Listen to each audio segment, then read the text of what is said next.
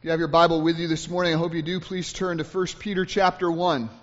1 Peter chapter 1, we're going to continue a new study, our new study through this book that we've titled Christianity 101, because this book of 1 Peter outlines for us not exceptional Christianity, but rather essential Christianity. It lays out for us the basics of the Christian life and how a Christian, once becoming a Christian, is to rightly, rightly relate for the rest of their lives to God, to other believers, to themselves, and to the wider world around them. And what we've been seeing is that Christianity, that is, having a relationship with God through faith in Christ Jesus, it all begins with a little thing called being born again of being pushed by God's mercy and power into a new life of spiritual life. And though this might seem obvious for those of you who have been exposed to the Bible for some time, this simple truth really is quite significant. See, the Christian life does not begin with our work or our efforts or our actions.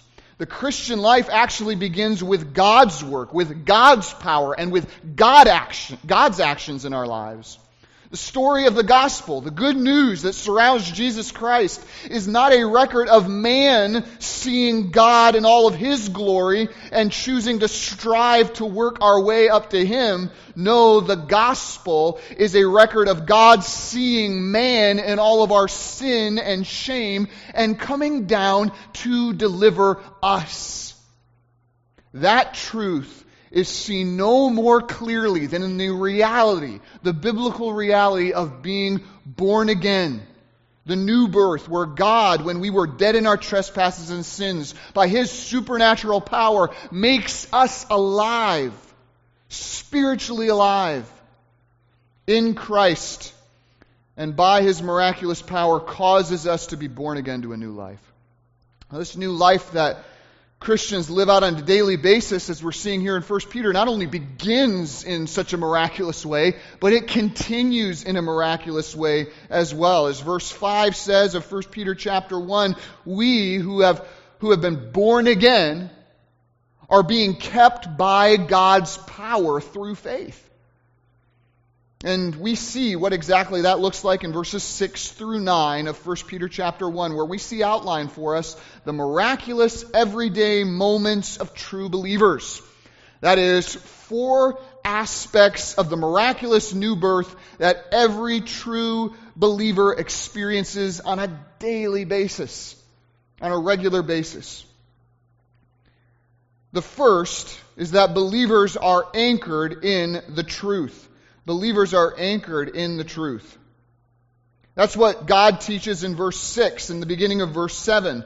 Though they live in the midst of trials and testings that threaten to toss them about like waves of the sea, true believers, being kept by God's power, exhibit a supernatural, steadfast peace and a settled joy in the midst of their trials and troubles. Why? because they are being anchored in the truth by God's power. That's why Peter can say, In this you rejoice, even though now you've been grieved by various trials. True believers can rejoice in the midst of their trials because they've been given by God's truth a proper and transcendent view, not only of their future, but even of their present. We who have been born again have an eternal, indescribable inheritance that can never be taken away from us. And the trials that we're going through, while of course they hurt and always catch us by surprise, are nevertheless temporary, necessary, and purposeful in revealing our faith for the glory of God in this world. And that's what we saw last week. These are the truths that genuine believers anchor themselves upon. And it is this miraculous stability and joy in the midst of life's trials that set us apart from the unsaved world. And just like the Philippian jailer gets the world to ask, what is different about us? When those who are still cut off from Christ go through struggles and hardships, their soul's joy and their peace and their comfort is ripped away from them as their circumstances turn bad. But when we as believers go through the exact same struggles they go through, our soul's joy and peace and comfort ought not to be ripped away. because we as believers are anchored by faith on the bedrock of God's truth. Believers are anchored in the truth. Again, not perfectly, but characteristically, this is how we live. When struggles come, the believer's first reaction is to turn to the Word of God and I hope you can say that in your own life, that when you've gone through struggles and hardships and trials, the heart response that you immediately have is to turn to God's Word. What does God have to say about this? That's how a believer reacts. Our first reaction is to turn to the Word of Christ and to look to Him for satisfaction and stability. We look, as Scripture says, not to things that are seen, but to things that are unseen. That's miraculous. That is miraculous. Though if we're born again, it ought to be commonplace for us. So these are there are three other miraculous moments that true believers participate in on an everyday basis, and that's what we're going to look at this morning. We're going to see this morning in verse 7 that true believers are not only anchored in the truth, but they're also anticipating glory. This is another characteristic of those who have been born again. That is, they are confident that what awaits them in eternity is not condemnation, but rather commendation. Not wrath from the hand of God, but rather rewards. And therefore, they live this life now in assurance of future blessings yet to come. Second, in verse 8, we'll discover that true believers are also animated by God. That is to say, they will often do things that are so humanly inexplicable that they can only be explained by the life of God dwelling within them. And then finally, in verse 9, will be shown that true believers are achieving holiness. Not that they've arrived at it, that only happens when we enter into the glory of God and see Him face to face, but nevertheless, we are achieving it. True believers are growing in the holiness that comes through Christ Himself as Christ dwells in your hearts through faith. They're progressively becoming more like Jesus. So, beyond being anchored in the truth, we're going to see this morning that in miraculous everyday ways, true believers are anticipating glory, animated by God, and achieving holiness. And so with that in mind, let's read 1 Peter chapter 1. And I just want to read it from verse 3 into verse 9. For context, the Holy Spirit causes Peter to write these words to us today. 1 Peter 1, verse 3 Blessed be the God and Father of our Lord Jesus Christ According to his great mercy, he has caused us to be born again to a living hope through the resurrection of Jesus Christ from the dead, to an inheritance that is imperishable, undefiled, and unfading, kept in heaven for you, who by God's power are being guarded through faith for a salvation ready to be revealed in the last time. In this you rejoice, verse 6. Though now for a little while, if necessary, you have been grieved by various trials, so that the tested genuineness of your faith, more precious than gold that perishes, though it is tested by fire, may be found to result in praise and glory and honor at the revelation of Jesus Christ. Verse 8 Though you have not seen him, you love him. Though you do not now see him, you believe in him and rejoice with joy that is inexpressible and filled with glory, obtaining the outcome of your faith, the salvation of your souls. This is the Word of God, whose righteousness is reflected in all His rules towards us. Let's pray. Father, we thank you so much for the rich, rich feast of truth that you have set before us today. Father, we thank you for the living hope that has come to us through Christ's resurrection from the dead. We thank you for this new birth. We thank you that you have made us partakers of your own eternal life to all those who by your grace trust in your Son, Jesus Christ. And that this life that we have received in Jesus is that abundant life. Where on everyday circumstances, you cause us to respond miraculously for your honor and for your glory. Father, help us to learn today what you are doing in our lives as those who have been born again, so that we might be able to reflect that and shine that forth for a world that needs to see the life of Jesus. Father, I pray that even today, you would, by your Spirit, take your word and anchor each one of your children today more deeper in the truth so that we might show the life of Christ to those around us. It is for your honor and for the glory of Jesus Christ that we ask all these things. And in his name we ask this. Amen. So, after stating that true believers, those who have been born again and who are being kept by God's power, are anchored in the truth, Peter then reminds us of another miraculous, everyday moment that all true believers characteristically experience, and that is that believers are anticipating glory. You want to know who among us in this world are those that have been born again? They are those who, by God's power, are anticipating glory, that are living for something yet to come. Paul, Peter says this in 1 Peter chapter 1 verse 7. He says, "So that the tested genuineness of your faith, more precious than gold that perishes though it is tested by fire, may be found to result in praise and glory and honor at the revelation of Jesus Christ.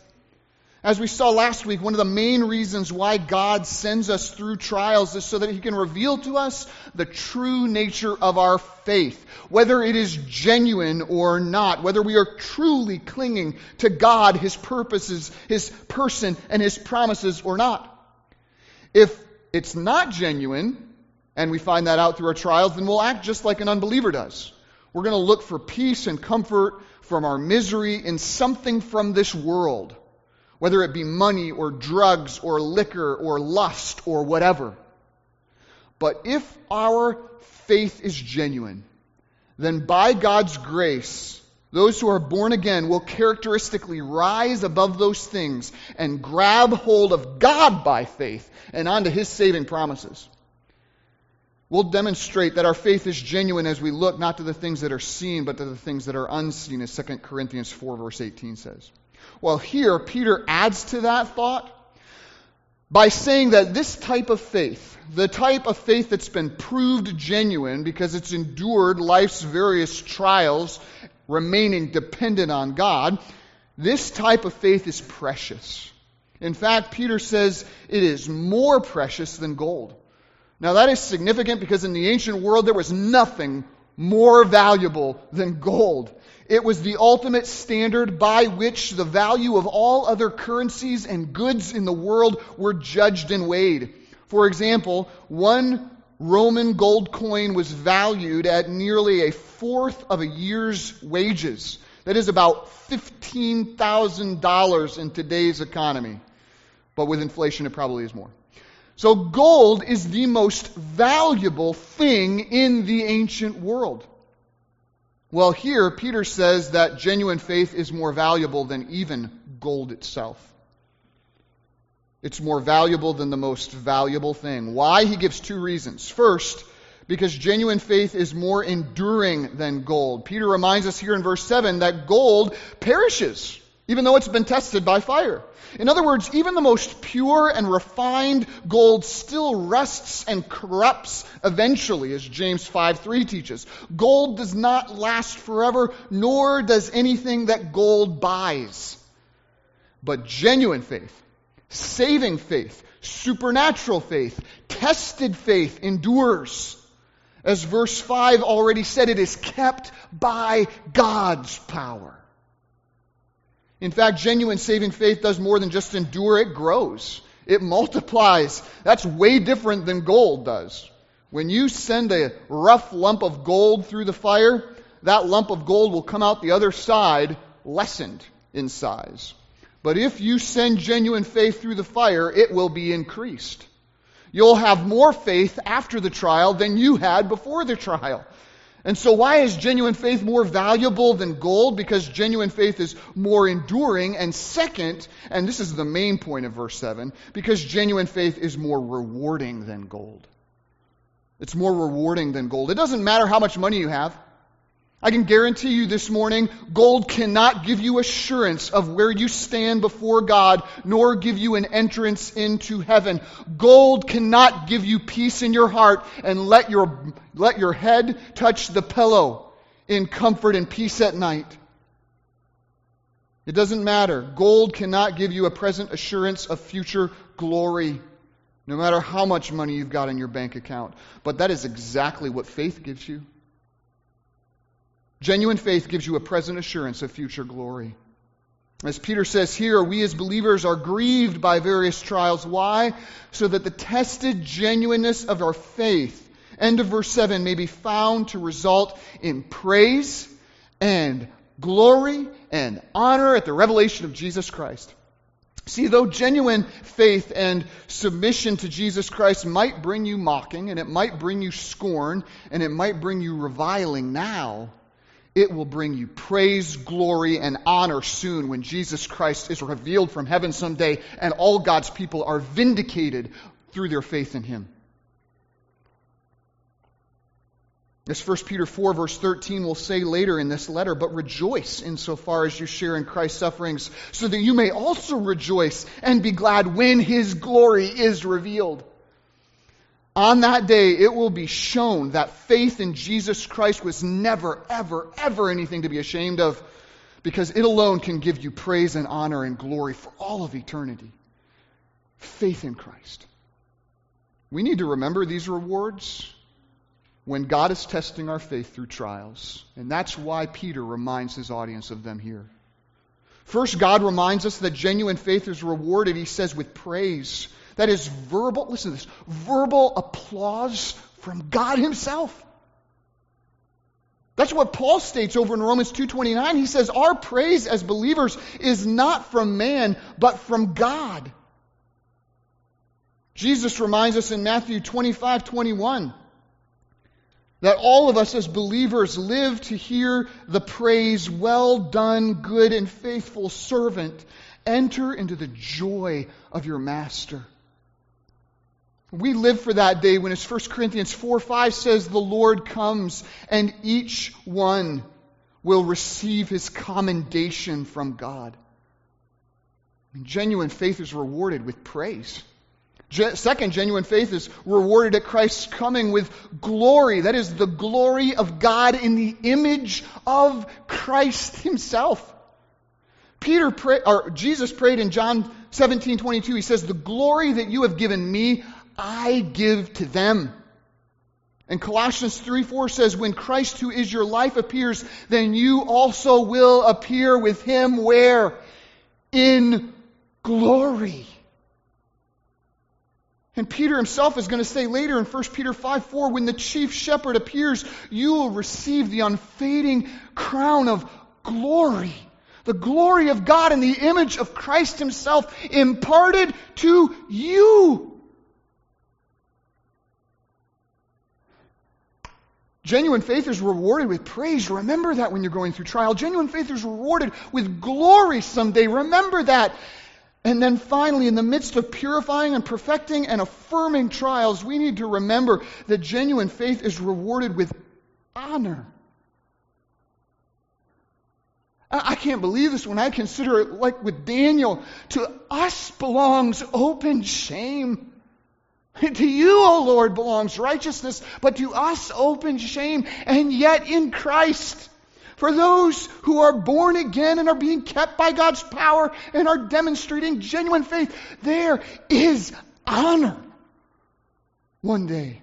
Romans 10, uh, Romans 2 verse 10 says that there is glory and honor and peace for everyone who through faith does good. There is glory and honor and immortality.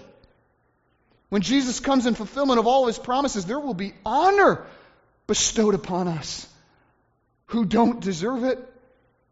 Peter says later in 1 Peter 2, verses 6 through 7, whoever believes in him will never be put to shame. So the honor is for those of you who believe. For those who do not believe in Jesus Christ for forgiveness and salvation, there will be shame. As you stand before God in all of your sin, exposed before the eyes of Him to whom you must give an account. But for those who have found forgiveness and pardon in the grace that is found through Christ Jesus, there is coming a day when you will stand not in your sin, but in the righteousness of Jesus Christ before God in heaven, and you will be honored. As Jesus said in Revelation 22 12, Behold, I am coming quickly, and my reward is with me to render to every man according to what he has done. And for those who have trusted in him, praise, glory, honor. This ought to take your breath away. Because God alone is worthy of praise, honor, and glory. But when Jesus returns, not only will he receive these things, but Jesus will also be pleased to share his praise, glory, and honor with all those who through faith have had their faith in him proved genuine. One day, when we see the Lord Jesus Christ and our faith becomes sight, we will in that moment be transformed into the very image of Christ and will at last receive undeserved, though sharing in Christ's own eternal praise, eternal glory, and everlasting honor. This is what genuine supernatural tested faith gives you. It will one day shower upon you praise, glory, and honor. And God wants to remind us of this today in the midst of our trials here on earth. God wants to remind us that genuine, saving, supernatural, tested faith is more precious than gold itself because it is far more enduring and it is far more rewarding. It ought to be what we live for. Sincere, tested, genuine faith ought to be what we anticipate. And the rewards. Now I have a question for you. Do you believe that?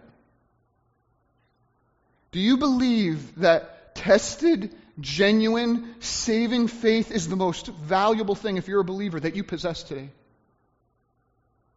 Do you believe that tested, genuine, saving faith is more valuable than even gold?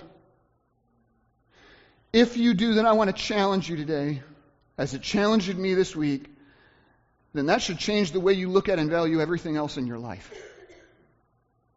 Think about it. When we think that wealth is valuable, we tend to look at things that grow our wealth as valuable as well, don't we? Like our job rating scores, or our paychecks, or our tax returns, or our investment plans, or our retirement accounts. We tend to pay a lot of attention, a lot of attention to those things. Why? Because they affect the things that we view as what? Valuable. Well, once we really begin to think that tested, genuine faith is valuable, we'll begin to look at the things that grow and affect our faith as valuable also. Won't we? Like time in God's Word, or time in prayer, or time developing deep relationships with God's people. If we truly believe that tested, genuine faith is valuable, then we'll begin to look at those things that grow our faith as valuable also and pay renewed attention to them particularly in Peter's context, trials.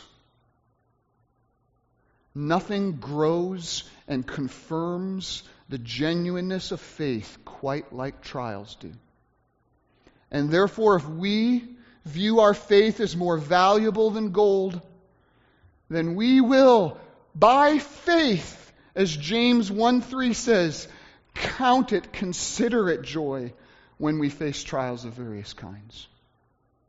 Not because we somehow view the trial itself as pleasurable, but because we faithfully view the trial as valuable, as growing our faith. As Puritan pastor Thomas Brooks wrote, we must begin to view our affliction as but our Father's goldsmith working to add pearls to our crown. When we begin to see faith as valuable, then the things that grow our faith and that stretch our faith will be viewed as valuable also, as not pleasurable, but nevertheless profitable. Even trials. Because that's what true believers are living for. And that's what we're anticipating. Glory, not from men, but from God. And listen to this. Without faith, it's impossible to please God, as Hebrews teaches. It is impossible to receive praise, glory, and honor from Him. We must have faith. We must have faith. Tested faith, genuine faith, above all else. Therefore, we ought to be willing and even able to pray along with the psalmist in Psalm 62, verse 2 Prove me, O Lord, and try me. Test my heart and my mind. Believer, when's the last time you prayed a prayer like that? Whatever it takes, Lord, I want you to test the genuineness of my faith. That's how you grow. That's how you gain the world's most valuable asset. Tested, genuine faith. Tested in genuine faith. So, true believers, true believers will pray prayers like this because, in light of eternal glory, nothing can touch the treasure of a tested faith.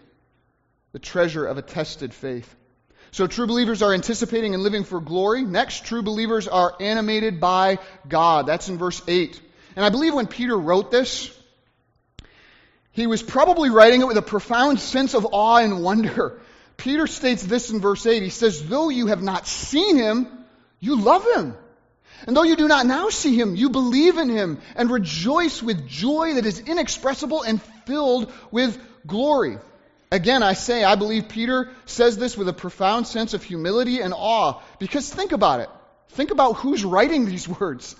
Even though Peter saw Jesus and walked with Jesus and lived with Jesus for over three years, he demonstrated at best often a weak love and a weak faith. Consider, Peter was the one that Jesus had to ask three times, Do you what? Love me. And Peter was also the one that Jesus had to say, Oh, you of little faith. Even after living with Jesus day and night for over three years, Peter still struggled to show love and faith in him. Let that be an encouragement for you. If you struggle in your love and faith for Christ, Peter did too, and he walked with Jesus. Yet, nevertheless, Peter is writing here to an entire generation of Christians who were raising, rising up, who deeply loved the Lord Jesus Christ and believed in him, even though they had never seen Jesus at all. Why, it's hard to show love, and it's hard to trust people that we see. But to show faithful love and faith in someone you haven't ever seen, I think it blew Peter's mind. As someone who walked with Christ, I think it filled with awe. And I think it reminded him, as it ought to remind us today, of how miraculous a believer's everyday life really is. To, as Hebrews 11.1 says, to be firmly assured and convinced of things that we've never seen. How is that possible? Right? To be madly in love and dependent on a fa- Savior that we've never even met? How can that be? Answer? It's a miracle. It's called being born again. Our faith, our hope, our love, our life as believers is miraculous. I think that's also why, what Peter is saying when he says that those who have been born again rejoice with a joy that is inexpressible and filled with glory. You see, believers have a faith and a hope and a love and a joy that can't be expressed and can't be explained by any earthly means. In fact, 1 Peter 4, verse 13, later on, is going to indicate that a believer's true suffering for Christ, as, as their suffering increases, their joy rises to meet it. Why? Because as Peter says, they are filled with glory. Jesus is, or God is committed to glorifying himself in you, and therefore, if you are genuinely his, he will give you supernatural faith. He will give you supernatural love. He will give you supernatural joy that rises to the occasion because he is invested in glorifying himself in you. In that way, as I was thinking about it, this might be dorky, but believers are a lot like balloons. Right? How does an otherwise inert bag of empty plastic break free from the shackles of this earth and rise unnaturally to the heavens above? How does a balloon rise? Answer, it is filled with helium. Right? Well, how does a believer supernaturally rise to heights of love and faith and joy in the midst of earthly trials? Answer, God fills the believers with His glory. So that in the midst of hardships, they have a supernatural love and they have a supernatural faith and a supernatural joy that rises to the occasion and glorifies God. So that Peter is writing to these persecuted believers and he says, I want you to know, I want you to have a living hope that no matter what God sends you through, He will give you what you need in that hour. He'll give you the love. He'll give you the faith. He'll give you the hope and the joy to glorify Him no matter the trial, no matter the hardship. It doesn't depend on you. It depends on God who has already bestowed His mercy and grace and new life upon you. Believers are animated by God. This is what Paul himself confessed in Galatians 2:20, a man who knew persecution like I think hardly anyone else when he wrote this, I am crucified with Christ. It is no longer I who live, but Christ who lives in me. And again in Philippians 2 verse 13 says it is God who works in you both to will and to work for his good pleasure. See, that's why when intense pressures come into our lives, those who have been born again will often suddenly do remarkable, miraculous things that humanly do not make sense and can only be explained by the life of God within them, clinging fast in love and faith to a Savior they've never seen and to His promises that they have yet to behold. That is a miracle. Believers are animated with God, but animated by God, and you will see that in their miraculous faith, hope, love, and joy in the midst of hardship. It's every day for a believer who's been who is, for a believer who's born again and kept by God's power, and yet it is miraculous. To borrow Tolkien's words, which I'm showing my geekiness a little bit, believers, borrowing his words, believers really are amazing creatures. You can learn all their ways in a month and yet still after a hundred years, they can still surprise you. Right? Believers are anchored in the truth. They're anticipating glory. They're animated by God. And then lastly, in conclusion, true believers are achieving holiness. That's in verse 9. Where Peter writes this Obtaining the outcome of your faith, the salvation of your souls. That word obtaining is in the present tense. In other words, right now, in the present, all true believers are currently in the process of obtaining the outcome of their faith. Right now. And what is the outcome of their faith? Peter says it is the salvation of their souls. Believers are not just those who have been saved. Believers are those who are right now being saved. You say, well, wait, what? Being saved from what? The answer is from the power of sin. From the power of sin. See, salvation has a past, it has a present, and has a future aspect to it. In the past, when we first surrendered our lives to Jesus Christ's saving sovereignty, we were saved at that moment from the penalty of sin, right? There is no condemnation to those who are uh, in Christ Jesus. In the present, when we humbly walk in obedience to Christ, we are being saved in these moments from the power of sin. Reckon yourself indeed alive unto God and dead unto sin, right? Romans chapter 6. And in the future, when we, after many trials, enter into the kingdom of God, we will be saved at that moment from the presence of sin altogether. When we shall be like him, for we shall see him as he is. So we as believers have been saved from sin's penalty. We are being saved from sin's power, and we will be saved from sin's presence one day soon. We are the redeemed, you could put it this way, who have been, are being, and will be saved. And that's what Peter's saying here in 1 Peter chapter 1. If you're truly born again, you are right now being saved from the power of sin.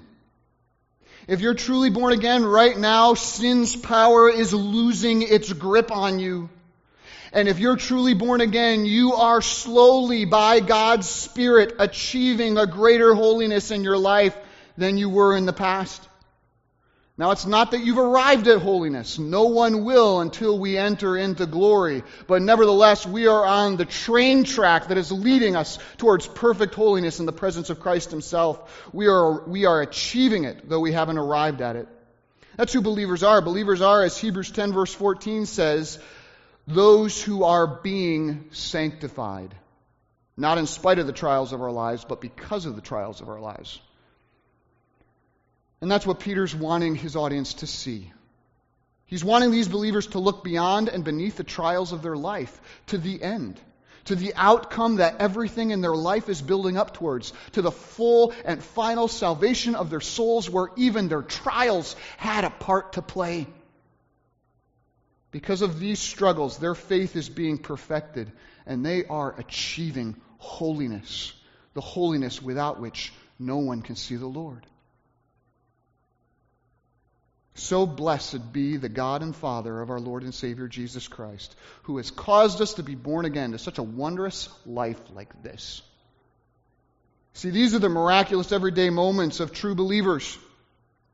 True believers are those who are anchored in the truth, who are anticipating glory, who are animated by God, and who are achieving holiness. And bear in mind, while this might be convicting for some of us in certain areas, should be, none of us are perfect yet. All of these things were written, nevertheless, for our encouragement, to give us confidence that our faith indeed is genuine. As Jesus said in John 15, verse 11, These things I have spoken to you, that my joy may be in you, and that your joy may be full. Joy even in the midst of trials. While none of us will ever be doing all of these things perfectly this side of heaven, if we are born again and if we are being kept by God's power, as all true believers are, then we will be doing these things consistently and characteristically. You shall know them by their fruit, as Jesus taught. We will see these everyday miraculous moments in our lives, and in seeing them, we can rejoice, knowing that He who began a good work in us will finish it someday. And if these new birth descriptions of being anchored in the truth, anticipating glory, animated by God, and achieving holiness don't seem to match your life at all because of unrepentant sin, perhaps, or an avoidance of God through His Word, throne, or people, then I call on you today to pray and to repent and to turn to the God who alone can bestow the new birth upon sinners and plead with the psalmist, Search me, O God, and know my heart. Try me and know my thoughts. See if there be any grievous way in me and lead me in the way of everlasting. Restore to me the joy of your salvation and give me the fullness of your joy. If you do that in repentant faith, then the God and Father of our Lord Jesus Christ promises that your life will be punctuated not only by trials, but also by miraculous everyday moments. Moments of supernatural faith, hope, love, and joy for the glory of God and the salvation of the lost. As we travel as exiles through this world towards our eternal home. Praise God for our new birth and for these miraculous everyday moments that belong to those who've been born again. And this is the word of God from 1 Peter 1 6 through 9, which I now commit to your further study and your faithful obedience until he comes and we obtain the outcome of our faith, the salvation of our souls. To that end, let's pray. Father, I thank you so much for the gift of the new birth. We thank you that by your great mercy and will you caused us to be born again.